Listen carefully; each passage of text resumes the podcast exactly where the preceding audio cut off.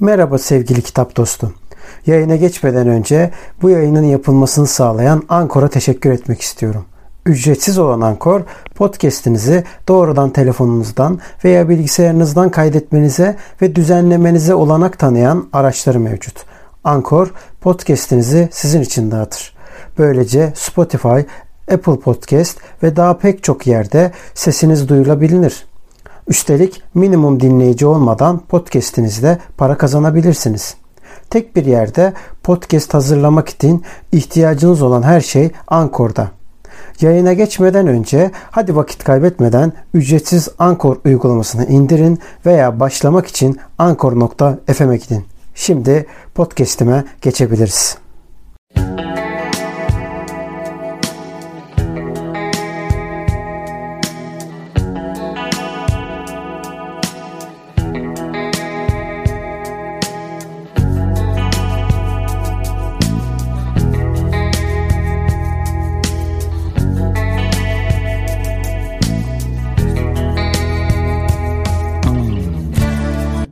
arkadaşlar.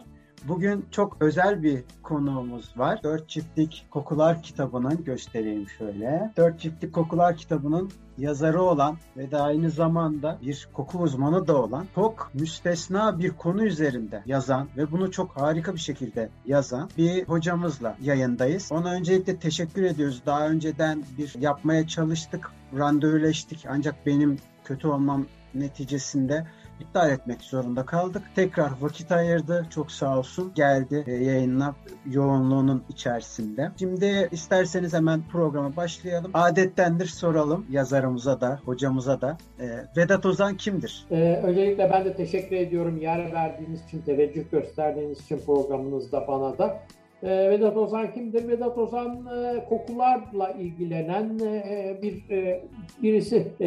Bu ilgisini de zaman içinde anlatım, daha sonra da o anlatımların metne dönüştürülmesi sürecinde pekiştirmiş bir insandır diyebilirim Vedat Ozan olarak. İşte o e, metne dönüşmesi de zaten sizin e, göstermiş olduğunuz, demin göstermiş olduğunuz dört kitaplık seriyi ortaya çıkarttı. O seride de kokunun bütün veçelerini ele almaya çalıştık. Çünkü koku dediğimiz zaman genellikle dışarıdan gelen bir parfüm kokusu falan gibi geliyor insanlara ama çok derin tabii beş temel duyumuzdan bir tanesi sonuçta işte kültürle ilgisi var, yiyecekle ilgisi var, parfümle ilgisi var, üremeyle, bellekle her şeyle ilgisi olan bir e, duyudan bahsediyoruz. Dolayısıyla demin göstermiş olduğunuz dediğim gibi o dört ciltlik yaklaşık herhalde bir 2000-2200 sayfa falan gibi bir şey ediyordu yanlış hatırlamıyorsam toplamda.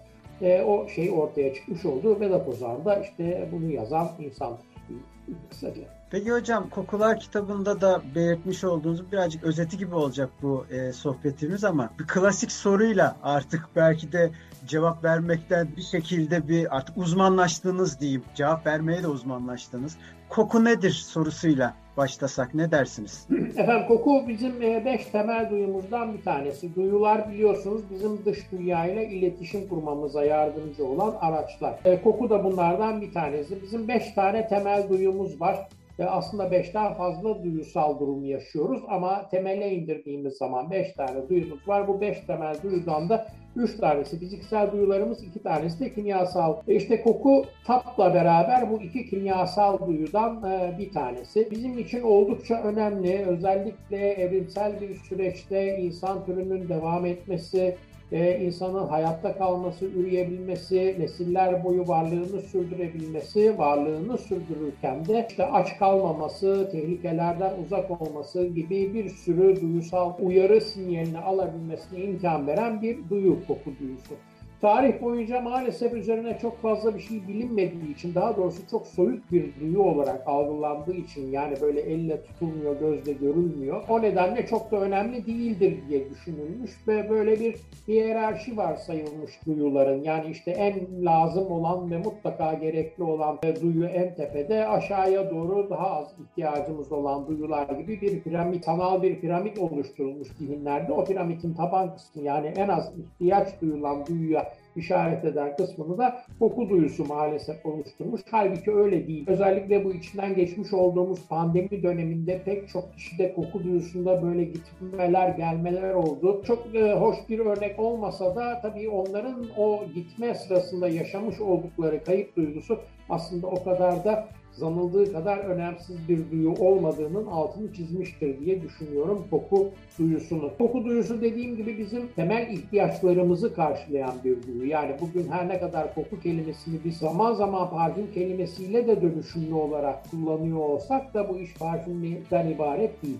Dönüşümlü kullanımdan kastım da şu, bazen parfüm demiyoruz, koku diyoruz. Yani yeni bir koku aldım, kokumu bir bakar mısın, bu kokuyu duydun mu falan dediğimizde koku kelimesi hep orada aslında parantez içinde bir parfümü kastediyor ama Parfüm bu işin çok yani buzdağının su üzerinde görünen kısmına işaret ediyor. Onun altında geniş bir dünya var. Bu geniş dünyanın temelinde de bizim o biyolojik çekirdeğimizdeki bir takım ihtiyaçlara bu duyu aracılığıyla ancak cevap verebiliyor olmamız var ki bunların başında birincisi ürememiz yani üreme kararlarımızı binlerce yıllık bir süreç içinde aslında bilincinde olmadan koku duyumuza bağlı olarak da gerçekleştiriyoruz. İkincisi de bütün beslenme kararlarımız aslında gene koku duyumuz üzerinden gidebiliyor. E, bu beslenme kararlarımız koku duyumuz üzerinden gidebiliyor derken tabii akıllara şöyle bir soru gelebilir. Canım yani tamam tabaktan yemek kokuyor da aslında bu iş tattır. Biz yiyecekleri tadıyla değerlendiririz diye. Maalesef öyle değil. Orada da bir lisan hatasına düşüyoruz. Çünkü tat da bizim kimyasal duyularımızdan bir tanesi. Ancak tat duyumuz bizim çok sınırlı sayıda kulvara hitap ediyor. Yani tatlı, tuzlu, bitter, acı, ekşi ve umami bu beş tadın dışında bizim hayatımızın içinde tat yok. Ama iş dile geldiği zaman biz çilek tadı diyoruz, muz tadı diyoruz, elma tadı diyoruz, bezelye tadı diyoruz, et tadı diyoruz. Bunların hiçbirisi aslında tat değil. Burada söylemek istediğimiz bir toplam kavram yani bir toplam lezzet kavramından aslında bahsediyoruz. Fakat lezzet kavramını kullanmaktansa yerine tat kelimesi kullanmayı tercih ediyoruz. Çünkü bahsetmiş olduğumuz olay ağız içinde gerçekleniyor, gerçekleşiyor ve ağzımızı da tat duyusuna atanmış bir organ olarak kabullenmiş durumdayız. Tabii burada bunun sebebi aslında koku duyumuz hakkında çok fazla bilgiye sahip olmamış olmamız. Zira biz zannediyoruz ki kokuyu sadece dışarıdan ve işte burnumuzla alırız. Öyle değil. Koku iki farklı patikadan bizim reseptörlerimize ulaşıyor. Koku molekülleri. Bu patikalardan bir tanesi dışarıdan evet burun deliklerimiz vasıtasıyla nefes alırken almış olduğumuz kokular ki bunlara ortonazal kokular diyoruz.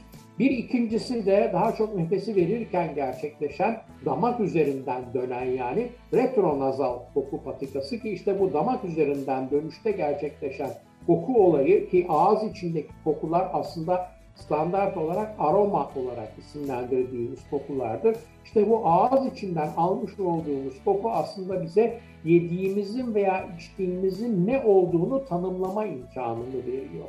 Sadece tat duyusuyla bizim bu tanımlamayı yapabilme imkanımız yok. Yani tat duyusuna gittiğimiz zaman demiştim tatlı, tuzlu, acı, ekşi ve umami 5 kulvar içindeyiz. Mesela tuzluluğu ele alalım.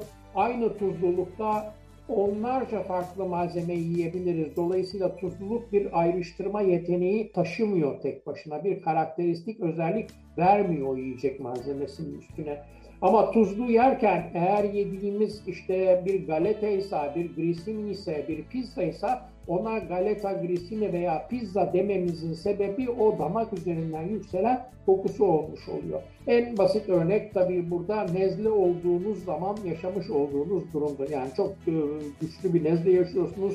Burnunuz tamamen bloke olmuş durumda. O damak üzerinden gelen kokuyu da alamıyorsunuz.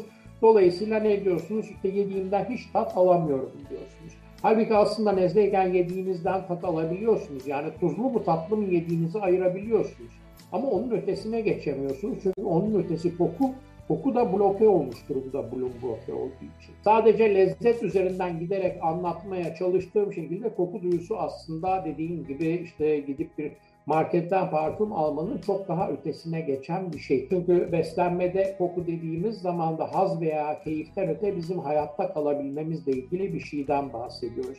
Belki bugün biz keyfe keder bir takım yemek seçimleri yapıyoruz ama binlerce yıl geriye gittiğimiz zaman hayatta kalabilme sebebi yani bugünkü gibi üç öğün yemekler tabii ki yok ortada yiyecek bulunduğu zaman yeniliyor.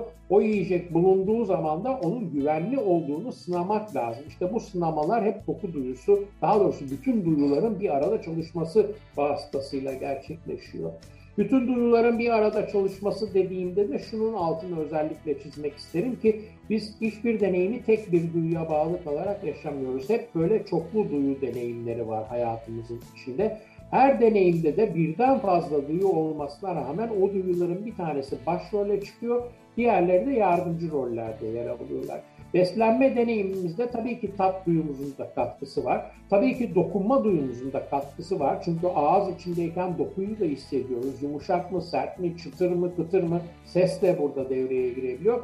Fakat başrolde ki başrol derken ayırt edici olma özelliğini veren duyuyu kastediyorum. Ayırt edici olma özelliğini veren duyu olarak koku duyusu o ağız içinden koku alınan koku yani aroma kavramıyla beraber karşımıza çıkıyor. Dolayısıyla koku nedir diye sordunuz. Koku işte bunlar gibi şeyler. Tabii bütün bu biyolojik ve kimyasal gerçeklerin kültürel yansımalarıyla beraber varlar hayatımızın içinde. Dolayısıyla sadece bizim yemiş olduğumuz yiyeceğin güvenliğini tanımlamamız değil, o yiyeceğe verilen değer, o yiyeceğin bulunabileceği yer, o yiyeceği bulabilen insanların kümeleri vesaire gibi bir sürü kültürel nosyona doğru da yolculuk yapabiliyoruz. Bütün diğer duyularda olduğu gibi e, bir duyunun asli görevi var, bir de o duyunun sosyal hayat içindeki yansımaları var. Bütün bunlarla beraber biz koku duyusunu da yaşıyoruz tabii. Hocam koku duyuları eğitilebilir mi? Yani bu anlatılanlardan ben onu çıkartıyorum çünkü. Tabii. Tabii tabii. Eğitilebilir. Yani biz kokuyla ilgili zaten baştan programlanmış e, verili bir takım şeylerle doğmuyoruz. Yani bu iyi kokudur, bu kötü kokudur. Doğduğumuz anda böyle bir şeyimiz yok. Böyle bir parametre yok bizim hayatımızın içinde. Biz yavaş yavaş yaşadıkça ya kendi deneyimlerimiz ya içinde bulunduğumuz mikrokültürün bize yansıtmış olduğu deneyimlerle beraber bir takım kokuları iyi veya kötü diye isimlendirmeye başlıyoruz. Benim hep verdiğim bir örnek vardır. Yani bugün işte kötü kokuya verilen örnek dışkı kokusudur. Hatta dışkı gibi kokuyor denir. Hani e, üç harfli kelime kullanılır hatta Hı. onun yerine daha kaba bir şekilde. Dışkı gibi kokuyor ya bu ne bu falan denir. Ama yeni doğmuş bir bebeğin altını açtığınızda hiç de o kokudan rahatsız olmadığını görürsünüz mesela. Çünkü henüz o dışkının ve o dışkının varlığını temsil eden dışkı kokusunun kötü koku olması gerektiğinin farkında değildir.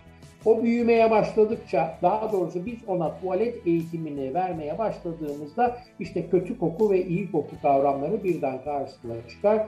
Dışkı ve dışkının var olduğunu belli eden, onun sinyalini veren dışkı kokusu da kötü bir koku olaraktan eşitlenip şey yaparak etiketlenerekten bir kenara konulabilir. Dolayısıyla bizim belleğimizde kokularla ilgili bembeyaz sayfalar var ve biz o sayfaları yaşadıkça doldurmaya başlıyoruz.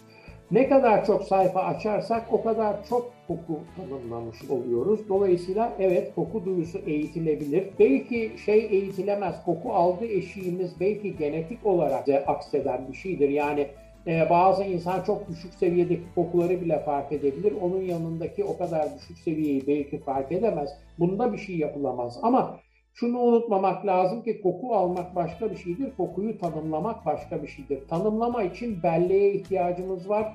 Belleği geliştirdikçe tanımlama alanımızı da genişletmiş oluruz. Dolayısıyla o belleği genişletme aşamamızı da bir metodik çalışmaya dönüştürürsek bir koku eğitimi dediğimiz kavram çıkabiliyor tabii karşımıza. Dünya tarihi üzerinde tabii e, daha doğrusu insanlık tarihi üzerinde sınıf mücadeleleri halen devam ediyor zaten şüphesiz. Bunun kokuya bir yansıması olmuş mudur acaba? Kesinlikle yani özel ya şeyi bulursam Orwell'in burada hem kendisinin söylemiş olduğu hem de Somerset Maugham'a atıfla e, yazmış olduğu birkaç şey var. Müsaadeniz olursa bir onu okumak istiyorum. George Orwell'in Vegan İskelesi Yolu kitabından okuyacağım bunu. Sayfa 134 bu can yayınlarının 7. baskısı Levent Konca tarafından çevrilmiş. Bize öğretilen buydu alt sınıflar kötü kokar. Ve bu noktada aşılmaz bir engelle karşı karşıya olduğunuz açıktır. Çünkü hiçbir hoşlanma ya da hoşlanmama hissi fiziksel bir his kadar temel değildir. Irk nefreti, dini nefret, eğitim farkları hatta ahlaki ilkeler arasındaki farklar aşılabilir ama fiziksel tiksinti aşılamaz. Bir katile ya da bir eşcinsele yakınlık duyabilirsiniz ama nefesi kokan bir adama yani demek istiyorum ki nefesi sürekli kokan bir adama yakınlık duyamazsınız. Ee, bu e, Orwell'in kendi söylediği yani koku öyle bir damga vuruyor ki e, o damgayı kaldırıp silme ve yok sayabilme imkanınız yok. Ve şeye geliyor, Somerset Maugham'a geliyor. Somerset Maugham bir oyun yazarı, meşhur bir oyun, oyun yazarı biliyorsunuz. Somerset Maugham da temizlenme üzerinden giderekten şu cümleleri sarf ediyor. Bakın, batıda diğer insanlardan koku duyumuz aracılığıyla ayrılırız. İşçi bizi demir yumrukla yönetmesini istediğimiz efendimizdir ama kötü koktuğu inkar edilemez. Buna kimse şaşıramaz çünkü ne gün doğumunda fabrika zili çalmadan önce işe yetişmek için acele etmeniz gerekirken yıkanmak zevkli bir şeydir. Ne ağır iş hoş kokmanıza yol açar ne de haftalık çamaşırı sivri dilli karınız yıkayacakken zorunda kalmadıkça iç çamaşırlarınızı değiştirirsiniz. Kötü koktuğu için içtiği suçlamam ama kötü koktuğu doğrudur. Bu burnu hassas kimselerle görüşmenizi zorlaştırır. Sabah banyosu sınıfları doğum, zenginlik ya da eğitimden daha etkili bir biçimde böler. Ee, tabii bunlar çok şey, e, ilk başta çok sert ve rahatsız edici laflar gibi geliyor. Fakat aslında son derece realist laflar. Çünkü gerçekten özellikle bu muhteremlerin yaşamış oldukları dönemde e, zirve yapan çalışma koşulları yani o sabahın erken saatinde girip geç saatlere kadar fiziken emek harcayaraktan çalışmak, dolayısıyla ter üretmek vesaire bunun karşılığında bir varlıklı kadar kolay o teri yok etme imkanlarına sahip olmamak. Yani e, işte evde küvet olmaması, evde su akmaması, su akıyorsa da o suyun soğuk akması gibi bir takım şeyler yani temizleme imkanlarına ulaşımdaki zorluklar sınıflar arasında kokusal bir farklılık tabii ki öne çıkartabiliyor. Yani işte İngiltere'de e, Orwell'in İngiliz, İngiliz olduğunu düşünürsek İngiltere'de e, ne bileyim ben şatosunda yaşayan bir soyluyla veya işte Londra'nın zengin bir semtinde oturan bir fabrika sahibinin gün içinde ürettiği vücut kokusu ve o vücut kokusundan kurtulabilme zenginliğiyle fabrikasında çalışan, gene aynı kişinin fabrikasında çalışan bir işçinin o varoştaki işçi mahallesinde Gece geç saatte ter içinde eve döndüğünde suya ulaşamadan kendini yorgunluk içinde yatağa atması sonucunda ortaya çıkan vücut kokusu tabii ki birbirinin aynı değil. İşte zaten ne diyor Somerset Maugham E, vücut kokusu bizi hiçbir şeyde olmadığı gibi bir ayrışım yapar. Yani böyle bir sınıfsal ayrışımı ortaya çıkartır. Yani şunu söylemek istiyorum. E, koku tabii ki sınıfsal ayrışımın sebebi değildir ama bir sonucudur. Bu sonuç da insanlara bir ötekileştirme etiketi takmasına imkan verir koku üzerinden. Bu sadece tabii sınıfsal ayrışım için değil pek çok ayrışım. Yani etnik ayrışım için de kokuyu takabilirsiniz. Coğrafi ayrışım için de takabilirsiniz. Dinsel ayrışımlar için takabilirsiniz. Çünkü her dinde bir takım tabu yiyecek malzemeleri var. O yiyecek malzemeleri tüketmeyen insanlar onları tüketen insanların yanına gittikleri zaman o insanların vücutlarından yayılan kokuyla beraber mesela onları kimlik etiketi olarak kullanıp tanımlayabiliyorlar. Yani işte Müslüman veya Yahudi toplumlarda domuz eti yenmemesi, domuz eti yenilen bir ortama girildiğinde o insanların irkilmesine yol açabiliyor veya baharata ulaşımın çok kolay olduğu bir takım coğrafyalarda, Asya kıtasının alt kısımları işte Hindistan dediğimiz geniş bölgede e, insanların yiyeceği çeşitlendirmek için kullanmış oldukları baharattan vücutlarına akseden koku o insanların kimliklerinin bir parçası haline gelebiliyor. Ve işte o insan gidip Londra'da evinden o yemeği yiyip dışarı çıktığı zaman Hintli gibi kokuyor, Pakistanlı gibi kokuyor diye bir kokusal etikete maruz kalabiliyor. Bütün duyularda olduğu gibi nasıl görsel duyuda da açık renkten Kuzey Avrupa, işte koyu renkten Afrika veya yakın doğu, şey, e, Orta Doğu'ya işaret eder. Bütün duyularda olduğu gibi koku da böyle bir ayrıştırma ve ötekileştirme aracı olarak bizim hayatımızın içinde yer alabiliyor.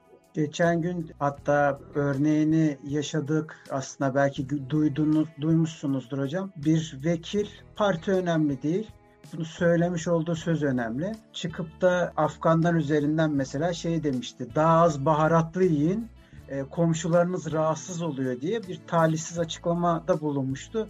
Bu aslında anlatılanların sadece tarihte değil de hani mesela George Orwell'ı okuyoruz. E, ta geçmişte yaşanmış.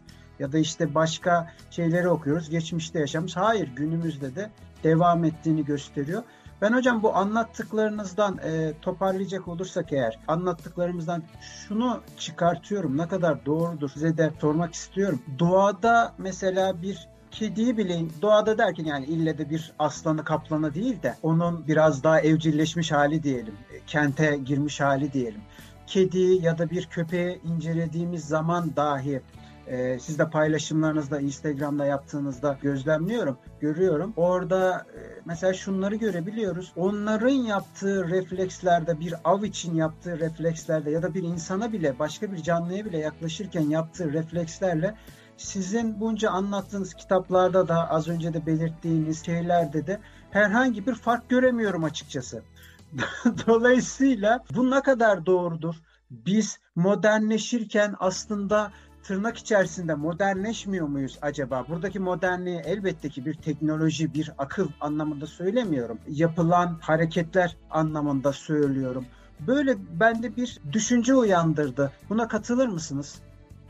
Şimdi temel içgüdülerde çok fazla değişen bir şey yok tabii. Yalnız biz o bahsettiğimiz diğer canlılardan farklı olarak çok kalın ve çok katmanlı bir sosyal kabuk örmüşüz etrafımıza ve o sosyal kabuğun içinde yaşıyoruz. E, dolayısıyla ayrışma noktamız o canlılardan bu oluyor. Mesela e, ilk başta dedim kokunun en çok etkisi olduğu alanlardan bir tanesi üreme kararlarıdır. Yani o geriye doğru baktığımızda binlerce yıllık bir süreçte e, koku duyusu diğer duyuların da tabii yardımını yok saymadan fakat başrole yerleşerekten doğru eş kararını verir. Eş derken üreme temelli ilişkiden bahsediyorum. Çünkü benim bahsettiğim dönemde ki eş bugün anladığımız gibi bir eş değil. Yani bir e, uzun süreli beraberlik veya evlilik kurumu denilen kavramların ortaya çıkmadığı zamanlardan bahsediyorum. Sadece iki kişi bir araya gelecek ve bir çocuk yapacak. Bu çocuğu hangi eşle bir araya gelerek yapmalıyım ki genetik olarak sağlam bir yapıya sahip olsun bu çocuk.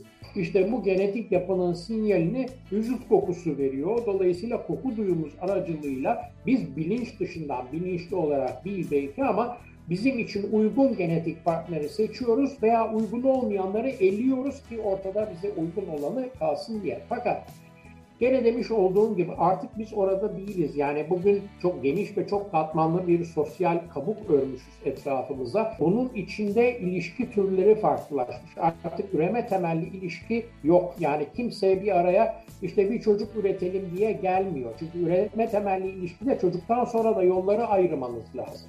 Kimse gelip çocuğu yapalım ondan sonra herkes kendi yoluna gitsin diye yapmıyor. Uzun süreli ilişki diye bir kavram geliştirmişiz.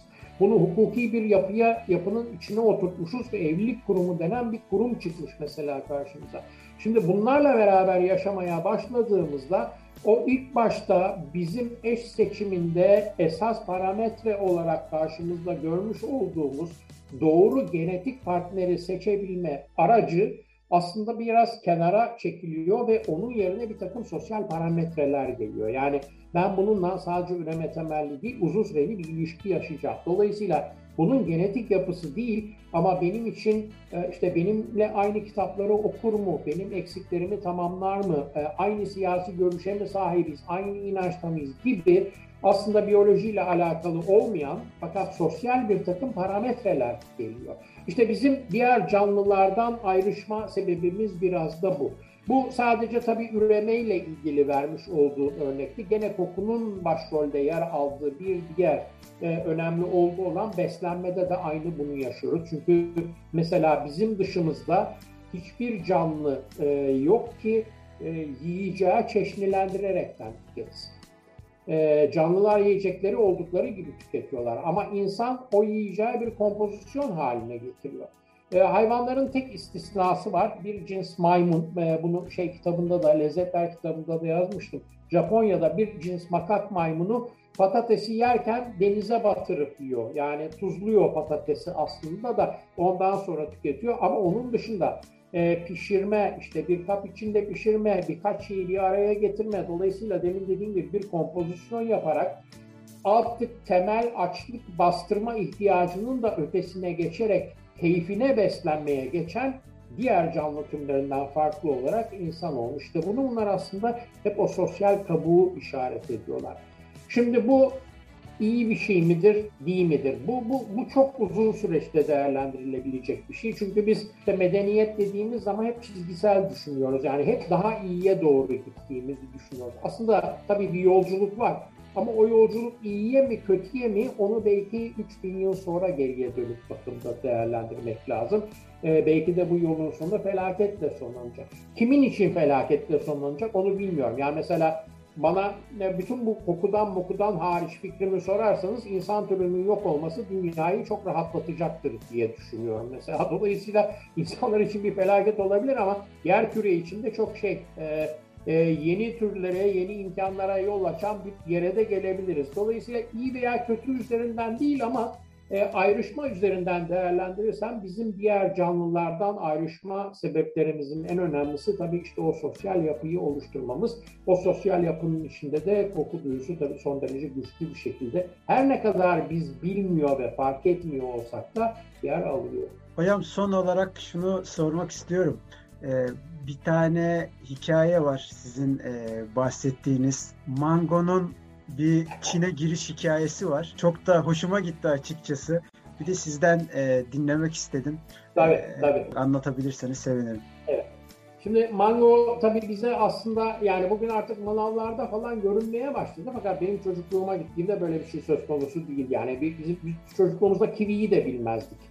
Yani ben bundan 10 yıl önce bir derste e, öğrencilerden Türkiye'ye ait kokuları yazmalarını istediğimde pek çoğunun kivi yazmış olduğunu gördüğümde büyük şok yaşamıştım. Yani kivi nasıl olabilir? Ama doğru çünkü bir sürü yerde Karadeniz'de falan kivi yetişiyor. Şimdi yetişiyor ama. Benim çocukluğumda böyle bir şey yoktu. Kivinin ne olduğunu bile bilmezdik. Mango da buna benzer bir şekilde kividen biraz daha pahalı tabii. E, belki her semtte değil ama bazı semtlerde, manavlarda, marketlerin genellikle hepsinde. Yani 10 harfli de olsa, 3 harfli de olsa bir tane bir mango mevsiminde çıkıyor ortaya e, ve görüyoruz. Mango aslında Pakistan, Bangladeş, Hindistan taraflarında yetişen yani esas orijini, çıkış noktası orası olan bir meyve. Man zaten yetiştiği ağacın ismi kayda şey demek, e, meyve demek. Dolayısıyla manga, mankay o mey ağacın meyvesi. Sonra mangaya dönüyor, oradan da mangoya geliyor. Ki bütün dillerde bunu şey kabul ediyorlar. Ee, bakın demin demiştim mesela ayrıştırıcı özellik duyularda önemlidir diye. Mangonun hafif bir ekşiliği ve tatlılığı vardır fakat aynı ekşilik ve tatlılığı başka meyvelerde de bulabileceğiniz için ayrıştırıcı olan o değildir. Mangonun ağız içindeki kokusudur esas ayrışımı sağlayan.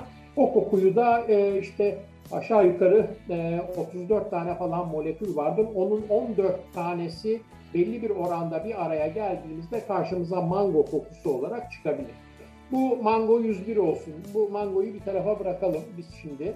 E, Ekim 1949'da Tiananmen Meydanı'na gidelim. Çin, işte Başkan Mao ve Çin Halk Cumhuriyeti'nin kuruluşu. Çok uzun süren bir savaş ve çarpışma döneminden sonra Çin Halk Cumhuriyeti'nin kurulduğunu görüyoruz. O dönemler tabii endüstrileşmenin baş tacı edildiği dönemler. Yani uluslar veya devletler kendi gelmiş oldukları ilerleme seviyelerini sanayileşme üzerinden izah ediyorlar. Hangi ideolojik kampta olursa olsun bu böyle. Yani işte Amerika Birleşik Devletleri de kendini sanayileşme üzerinden konumlandırıyor. Ee, öbür tarafa gittiğinizde Stalin de kendini e, şey yapıyor, parçalıyor ki sanayileşme, sanayi üretimi, çelik üretimi, demir üretimi artsın. İşte biz en şey güçlü devlet olalım diye. Tabii Çin de bu şeyin gerisinde kalmıyor ve 5 yıllık planlarla bir sanayileşme hamlesi başlatıyorlar. İkinci 5 yıllık planla beraber de e, bakıyorlar ki çok alınan sonuçları göremiyorlar. Diyorlar yurt çapında bir şey yapalım, bir kampanya yapalım ve e, Büyük Atılım Kampanyası diye bir kampanyaya başlıyorlar. E, büyük Atılım Kampanyası tabii pek çok e, yanlış uygulamalarıyla beraber fıkralara falan konu olmuş bir şeydir. E, mesela tarım üretimini arttırmak için e, tarlalara dadanan kuşları öldürüyorlar. Halbuki o kuşlar gelip e, o besinlerin daha doğrusu sebzelerin e, üremesine e, engel olan tırnak içinde zararlı diyeceğimiz böceklerin de ortadan kalkmasının sebebi. Çünkü gelip sadece oradaki şeyi yemiyor, böceği de yiyor. Kuşları öldürdüklerinde bu sefer bütün tarlalar kırılmaya başlıyor. E, veya diyorlar ki işte çelik kotası konuyor merkezden. Çünkü Komünist Partisi merkezden diyor ki işte her bölge şu kadar çelik üretecek. Allah Allah üretemiyoruz diyorlar. Üretemeyiz de diyemiyorlar tabiatından yukarıya karşı mahcup olmamak için. E, dolayısıyla köylüler evlerindeki çatal, kaşık, bıçak falan gibi bütün metal eşyayı götürüp eritiyorlar ki çelik üretimine katkısı olsun diye. Fakat tabii evdeki o niteliksiz malzemeden üretilen şey de e, yeterli kaliteyi vermiyor. Dolayısıyla e, niteliksiz bir takım üretimlerin ve tarımdaki yanlış uygulamalar sonucunda da çok büyük bir kıtlıkla karşılaşılan bir dönem oluyor. Söylendiğine göre yaklaşık 30 milyon kişi falan ölüyor, ölüyor bu dönemde şeyden, e, bu yanlış politikalar sonucunda. E, tabii bunun bir sorumlusunun ortaya çıkması lazım. E, kimi bu, bu işte günah keçisi yapacağız? Tabii ki şey olmayacak çünkü Komünist Partisi ve Başkan Mao tabii ki olmayacak. E, dolayısıyla bu dönemde bir eleştiriyle bu işin esas sorumlusunu bulmamız gerekiyor diyorlar. E, ve bununla beraber de işte bütün kar karargahları bombalayalım e, bombalayalım derken burada şey metaforik olarak bombalayalım. Bütün karargahları eleştirelim. Kimse eleştirilmez değildir. Feodalizmin kalıntıları vardır. O kalıntıları yıkalınca korkunç bir şey eleştiri dönemi başlıyor ve bu e, büyük eleştiri dönemi büyük proleter kültür devrimi ismi veriliyor. Meşhur büyük kültür devrimi. E, bu dönemde tabii Mao'nun e, bir kült figür olarak öne çıkmaya başladığını görüyoruz. Özlü sözlerinin yer aldığı küçük bir kitap, bir kızıl kitap diye geçiyor. O kitap mesela bütün şeye dağıtılıyor, bütün Çin halkına dağıtılıyor.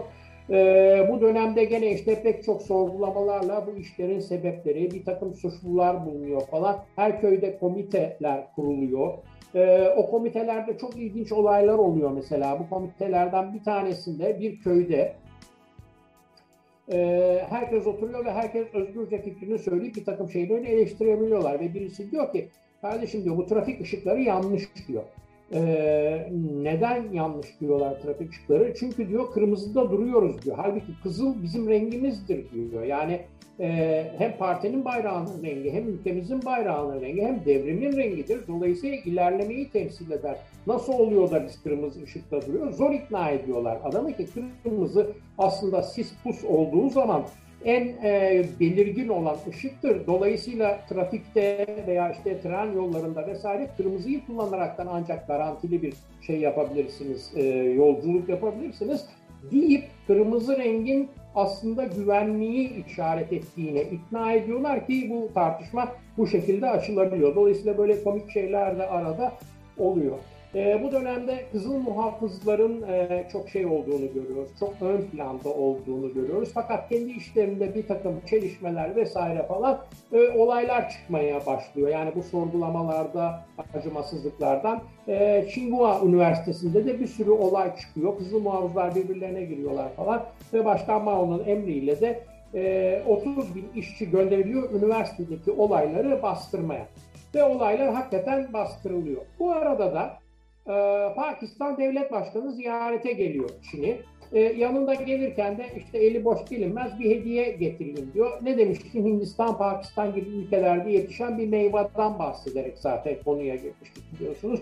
Bir sandık mangoyla geliyor ve bir sandık mangoyu hediye ediyor. Arşad Hüseyin, e, Pakistan Devlet Başkanı eşiyle beraber gelip Mao'ya hediye ediyor ama e, Mao'nun şeyin e, Çin'in özellikle kuzey bölgelerinde falan mango hiç bilinmiyor. Yani Mao da mangoyu bilmiyor ve bakıyor. Mango da hakikaten dıştan kabuğun üstündeyken hoş bir meyvedir.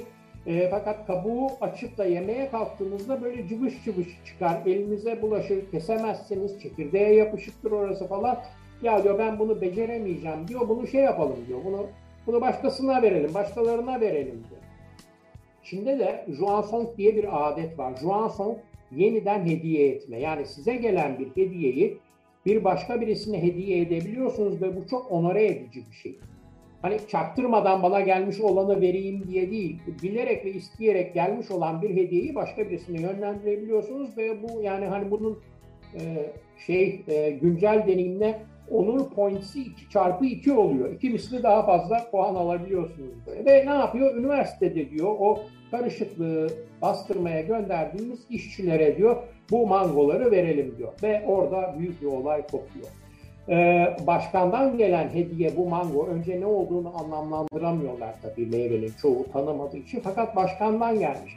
Başkandan gelmesinin sembolik de bir önemi var. Yani işçi sınıfına e, o hediyeyi herhangi birisine değil oraya göndermiş olduğu işçilere verdiği için bir şey pozitif de bir ayrımcılık var. Dolayısıyla işçileri çok onore etmiş oluyor o meyveyi göndererek ve o meyve üzerinden bir kült dönüşmeye başlıyor birden. Ee, önce ne yapalım diyorlar ya 8'e 9'a bölüp yiyelim diyorlar fakat binlerce işçi var yani gelen de bir sandık mango öyle yiyseniz zaten dağıtılırken daha bitecek. İşte bir kısmı alıyor bunu formaldehitin içine koyuyorlar. Bir kısmı üzerini mumla kaplıyorlar mangoların ve işte bir takım yerlerde sergiliyorlar. Mesela fabrikanın girişinde işte bir yere koyuyorlar büst gibi bir şeyin üstüne bir büst oturağının üstüne koyuyorlar. İnsanlar gelip onun önünden saygı duruşunda bulunur gibi geçiyor vesaire. Bazen o mum şey oluyor, kazınıyor mesela. Kazındığı zaman doğal olarak meyve okside olmaya başlıyor ve bozuluyor. Bozulacağını hissettikleri anda koca koca bir kazanın alıyorlar, kocaman bir kazan içine su dolduruyorlar ve tek o mangoyu içine atıyorlar. O tek mangoyu içine atıp pişirerekten e, ne diyebilirim çok çok az meyveli bir mango hoşafı gibi bir şey yapıyorlar. Ve her işçi ondan bir şey, bir kaşık içerekten e, işte bu hediyeyi kabullendiğini dolayısıyla e, işte başkan ve parti önderliğiyle e, üzerine üzerinden canlanmış olduğunu varsaydığımız sınıfın birleştiğine dair bir takım şeyler, e, bir takım semboller çıkıyor ortaya. İş kopuyor sonra hakikaten. E, parti de şeye yol veriyor. Yani mango kültürünün oluşmasına yol veriyor. Mango resimleri basılı. İşte tepsiler, fincanlar, e, hatta papiye-maşe yani kağıt hamurundan sahte mangocuklar yapılıyor. Bunlar hediyelik olaraktan ortaya çıkıyor. Bazı insanlar bunların hiçbirine erişemiyorlar. Siyah beyaz fotokopisi bile bir şey gibi, bir e, ikona gibi ellerden ellere dolaşıyor. Burada birkaç tane e, şey var, görsel var. Bunları paylaşmak istiyorum. İlk başta siyah beyaz bir e, görselle başlayacağım. E, farkındaysanız e, işte bu fabrika fabrikaya mangolar gelmiş durumda. Ortada bir sürü mango var.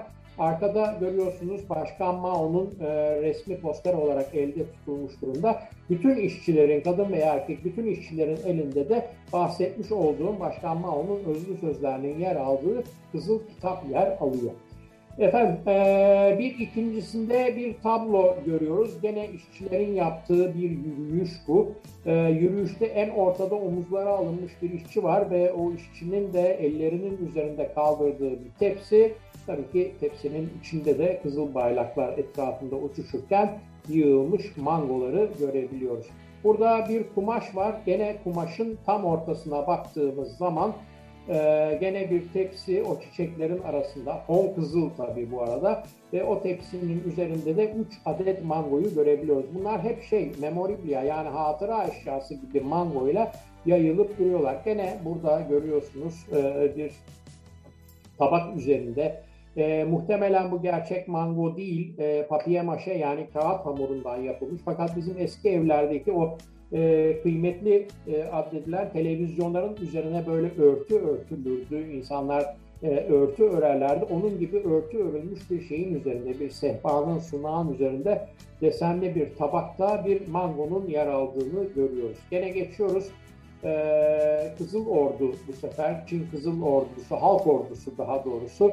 Ee, ordunun neferleri hepsinin şapkalarında kızıl yıldızlar ve ellerinde gene bir mango modeli cam içinde muhafaza ediliyor ki şey yapılmasın, zarar görmesin diye hepsi e, gülerek, sevinçle ve gururla mangoya bakıyorlar, görüyoruz. Bu bir madalyon e, veya yakar rozeti tam olarak bilemiyorum. Gene burada üstte Başkan Mao e, bir güneş gibi doğmuş farkındaysanız kenarlarda şeyler çıkıyor, ışınlar çıkıyor ve altta gene e, bir tepsi içinde 7 tane mangoyu görüyoruz. Gene o demin e, askerlerin elinde görmüş olduğumuz cam muhafaza içinde mango. Bir mango kap yani bu bir tencere değil bu bir e, kahve, çay içeceği veya işte o şey noodle denilen şeylerin içildiği gibi bir kap e, gene üzerinde görüyoruz mangolar resmedilmiş durumda. Bir büyük askeri yürüyüş, muhtemelen devrimin yıl dönümü yürüyüşü falan herhalde bu. E, son derece güzel her şey süslenmiş, balonlar uçuşuyor ve tam ortada gene e, mangoların e, modellerinin büyük boylarda resmedildiğini görüyoruz. Burada okul çocuklarının muhtemelen kullanması için mango, tabak içinde mango figürlü bir e, kalem kutusu. Gene mango figürünün yer aldığı bir tepsi bu yemek veya işte çay vesaire neyse dağıtmak için gene mango figürünün yer aldığı bir tepsi. Evet efendim e, böyle pek çok eşyanın içinde yer alıyor fakat sonra tabii şey geçiyor. E, yaklaşık ne kadar sürüyor? Yaklaşık iki yıl kadar falan sürüyor bu mango çılgınlığı diyebileceğim çılgınlık. E, sonra tekrar canlandırmaya, Mao'nun karısı daha sonra e, biliyorsunuz büyük iktidar mücadeleleri oldu. Dörtlü çete vesaire falan gibi bir takım dönemlerden geçildi. İşte o şeyde Başkan Mao'nun karısının yönetimi eline geçirdiği dönemde tekrar bu mango kültürünü canlandırmaya çalıştığını görüyoruz ama hiçbir zaman tabii o ilk etki gibi bir etki oluşmuyor. E, mango hikayesi de bu. Vallahi çok e, benim ilginç bulduğum bunun e, daha sonra sergisi falan yapıldı. Yani bütün bu kültleştirme hareketlerinin fotoğraflandığı falan bir takım sergiler İngiltere'de açıldı. Maalesef benim gitmeye fırsatım olmadı ancak sonradan takip edebildim ki bu resimleri de zaten oralardan buldum.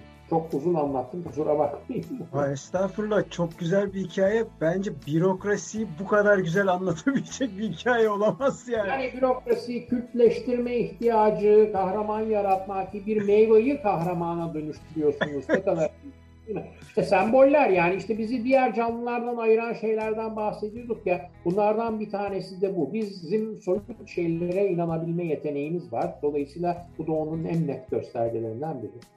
Çok teşekkürler. Peki hocam son olarak söylemek istediğiniz bir şey var mı? Valla söylenecek tabii saatlerce söylenecek, anlatılacak çok şey var ama e, şunu unutmayalım. Hakikaten koku deyip geçmeyelim. Bizim hayatımızın içinde çok önemli yeri olan bir duyudan bahsediyoruz. Üzerine çok konuşmadığımız için çünkü diğer duyulardan farklı olarak koku duyusunun kendine has bir lisanı yok. Bütün duyularda lisan var. Koku duyusu diğer duyuların lisanlarını ödünç alıp kullanır hep. Mesela tatlı koku derseniz aslında tat duyusundan gelir. Ee, sivri koku derseniz aslında dokunma duyusundan gelir. Dolayısıyla dilsiz bir duyudur. O dilsizlikten dolayı da çok önemli addedilmemiş üzerine konuşulmadığı için sanıldığı kadar önemsiz değil veya şöyle söyleyeyim önemini yokluğu anında anlayabileceğiniz bir duyu. Ee, inşallah kimse de e, herhangi bir duygusal eksiklik yaşamaz diyerekten e, başka söyleyecek de bir şeyim yok açıkçası. Tekrardan çok teşekkür ediyoruz. Estağfurullah efendim ben teşekkür ediyorum.